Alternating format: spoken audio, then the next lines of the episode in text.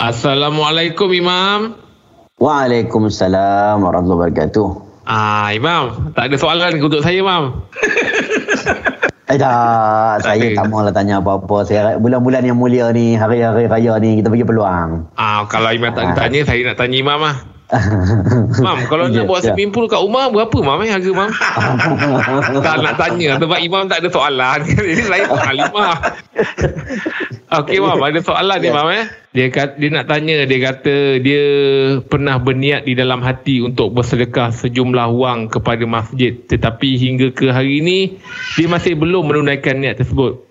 Adakah saya berdosa Ustaz? Adakah benda itu sama dengan nazar? Nazar adalah satu statement yang dia cakap dia bernazar. Saya bernazar begini-begini, saya ingin sedekahkan duit saya kepada masjid. Ha, dengan sebab contohlah dia kata dengan sebab kalau saya berjaya dapat projek ini saya nazar bagi sedekah dekat masjid. Dia sebut nazar. Nazar ni macam satu kata-kata sumpah lah. Ha, dia bersumpah. Jadi dia bersumpah tu dia bukan bersumpah dengan orang lain. Dia bersumpah dengan Allah Subhanahu Wa Taala. Jadi sebab tu nazar ni dia kena jaga-jaga sebab kalau dia tak dapat tunaikan dia kena bayar kafarah.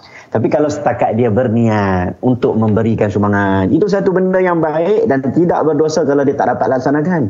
Ha, dia termasuk dalam benda-benda yang baik. Innamal a'malu binniyat wa innamal likulli imri'in ma nawa. Apa benda yang dalam jiwanya dia kata aku rasa nak jadi orang baik, aku niat nak sedekah, aku niat nak begini begini, itu Allah ambil kira. Allah bagi pahala kat dia. Dia niat je Allah dah bagi pahala insya-Allah.